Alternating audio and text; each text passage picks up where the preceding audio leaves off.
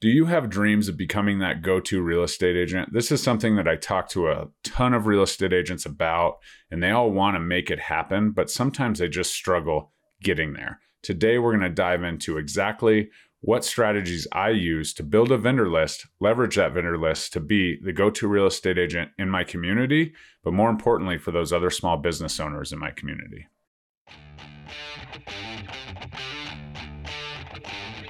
Welcome to the Real Estate Agent Playbook, helping you win at the game of real estate every day. Here is your host, Jeremy Kane. Do me a favor and hit that like button if you're ready to take your vendor list and your networking skills to the next level. I'm Jeremy Kane with the Real Estate Agent Playbook. Excited to dive into this as I've done this on multiple occasions with my vendors, with my industry partners, and it's a very exciting way to build business. So I'm excited to share that with you. If you like what you hear, definitely give me a thumbs up. Um, and if you are interested in more content like this, be sure to subscribe to the channel. But let's get into it as we kind of break this down, the power of networking is unmatched, especially right now. As you may have heard, you know, the Zillow changes and, you know, the ads, Facebook ads and things like that, they're always changing and they're becoming less and less consistent providing true leads. And so as an agent, we need to make sure that we're having conversations and kind of generating our own. We can't always rely on technology just to provide our income because it changes so much that it's hard to dial in building these relationships with these people in the industry is absolutely the number one thing you should be doing as the market slows. Lenders and inspectors and all the people that you work with on a day to day basis are less busy because there's less transactions. So now's a perfect time to dive into this. But it's also networking in general. As a real estate agent, you're about 15% real estate, kind of law, kind of that, and about 85% marketing. Because if you don't have clients to practice, uh, the the law and the real estate part of it, then you get in trouble. So um, let's really dive into how this works. So networking is key.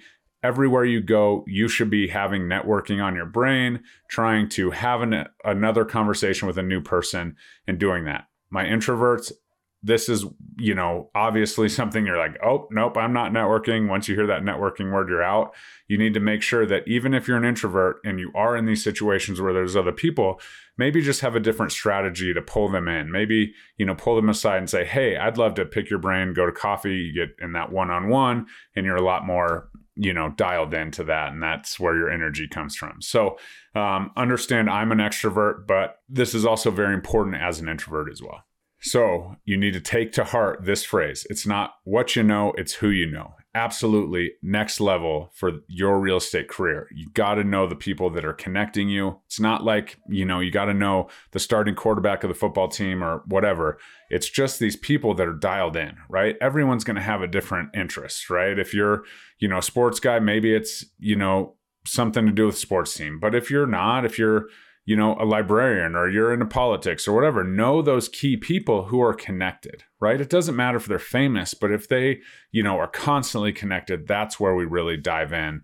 And we want to make sure that we're making those connections with those people that are having conversations. Therefore, you don't have to have the conversation all the time with the potential, you know, buyers or sellers, right? It's so much easier when it's like, hey, you know, Johnny told me that you were the best real estate agent. We're thinking about buying a house in X right? Boom. That's way easier than, hey, what's your name? What's my name? Small talk back and forth. Oh, I'm a real estate agent. Oh, I'm uh, you know, my dad's a real estate agent, whatever. Okay, next conversation. Like you don't you don't want to spend a lot of time with that and you don't want to go into any conversation with just real estate on the brain, but in these situations when you're kind of on the prowl and networking and you're trying to build that business, oftentimes we come off very commission breathy. So we want to make sure that we're connecting with connectors and our number one intention is helping them.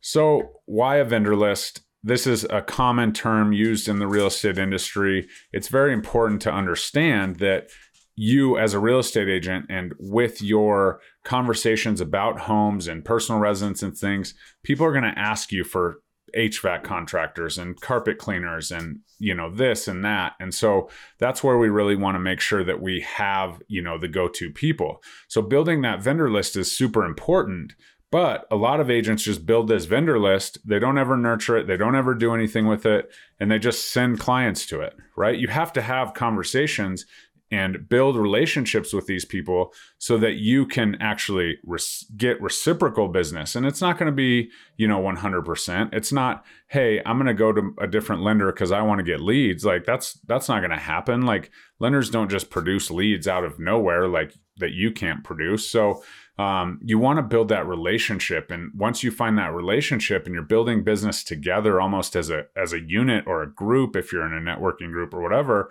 then that's where it really comes to play. And you're bouncing stuff back to them. They're they're bouncing stuff when they can back to you. And also understand that you know the whole purpose of this is to get referrals and do that. But when you give an HVAC contractor referral their profit is probably I don't know 150 200 bucks a call depending on what it is. You know if it's just a cleaning or whatever when they give a referral to you the profit margin's much larger as you know. So make sure you keep that in a perspective when you're like oh i've given them 10 leads and they've given me one. Well you probably made more from the one than the 10 so we have to really step back and be careful because we're building these galvanized relationships. We're not we're not just building this transactional feeling. We're building lifelong relationships with these people that we already know, like, and trust. That we know when we send, you know, Johnny the plumber out to Susie's house that you just sold that has a leak, that he's going to take care of him. He's going to serve some time. He's going to be fair and ethical, and he's going to do the job right. And so that's where you that's where you really start to build that relationship. And i've had this happen several times. Like i have somebody call in and say hey i need to you know have my furnace cleaned right? Well the furnace guy's like well we're booked out for two weeks. I call and say hey you know just tell him that jeremy sent you. Hey jeremy sent me. He's listing my house next week.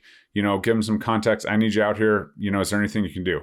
Yeah absolutely. We'll get you in. Boom and so it's again, it's not about what you know, it's about who you know. So utilize that and train your clients, especially if they're making the call and you're not making the introduction, to kind of name drop and, and get in there because you know that vendor has a serious relationship with me, right? Where I'm going to send him multiple deals, you know, or you know, leads per se per year where this cold call, you know, coming in doesn't know where it's from you know that that's not the same. So building that true valued relationship also knowing right? We must remain ethical when we're doing this because you don't want to just send your you know sister's company out there and you know maybe they don't do a great job right? So your vendor list needs to also understand what your standard is what your standard of care is because real estate agents are huge relationships for any industry that has to do with the home and others to be honest.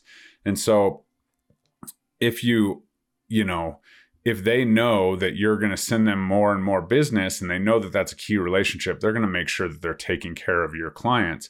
However, some people just aren't that way. Some people just don't know what they're doing. Some people are smoking mirrors.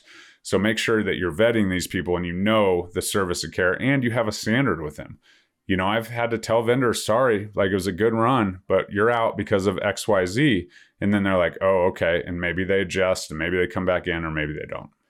So the next thing is once you have the vendor list, pour into it. Put them in situations to network with other people. You know, business mixers, happy hours, all of those things are great ideas to invite people to, right? And maybe you just have a vendor happy hour where, you know, people are meeting new people and you're kind of the the cog in the wheel for them to get into that, bring themselves out of, you know, work mode and meet other people that they can also, you know, build their business with. And so that's a huge thing. And when you're doing that, use social media, blow it up. Make sure, you know, you have these groups. The VIP client group is a kind of a phenomenon that you know is is very difficult to maintain as an agent but you're offering little discounts you're driving business and then you say okay all these people are going to be at this business mixer right and maybe it's not even client facing maybe that's a b2b business mixer right? It's just people who are professionals that can help each other out you know maybe connect not about work whatever that is because then you're building a real community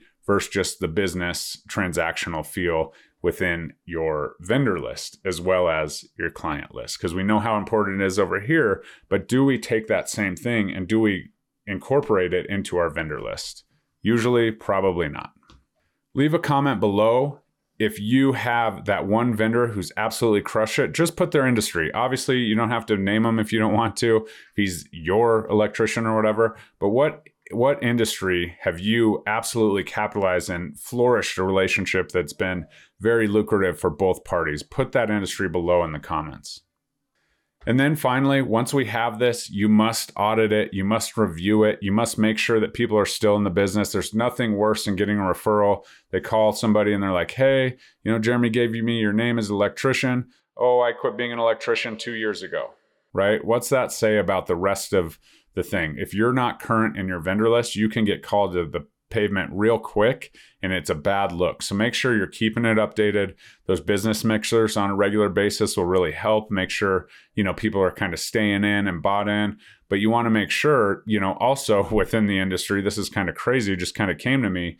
But if you, you know, have this lender and you're sending them business, you haven't sent them business for a while, or maybe they're that third lender on your list and you know you're sending it over and then someone calls and says hey you know jeremy told me to call you and they're a real estate agent now. You never know you could lose a deal. So make sure that you're keeping up to date with it. Make sure that you're still you know reciprocating as much as you possibly can having those conversations making sure those connections are great.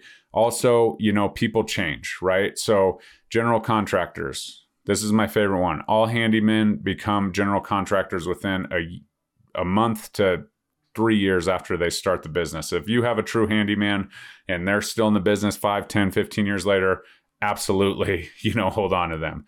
But you don't want to send, you know, have a general contractor have to take a call from their busy day and say, hey, I have to get smoke alarms put in my house. Jeremy told me to call you, right? Because that's a negative effect on, you know, from the vendor, right? Well, Jeremy, why are you having me waste 15 seconds, 20, 30 seconds on a call because as those entrepreneurs build up and they get busier, you want to make sure you're updating the vendor list to know when to call them and why to call them. And so you can do that in uh, multiple ways. Spreadsheets probably the best way, write it down, but obviously keeping up to date with them, you'll kind of know.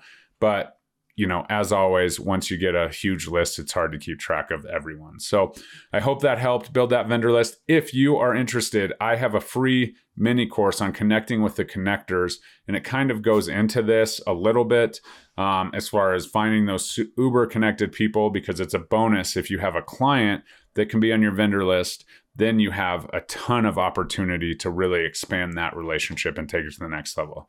Please like, comment, subscribe, share the podcast, and uh, we'll talk to you soon.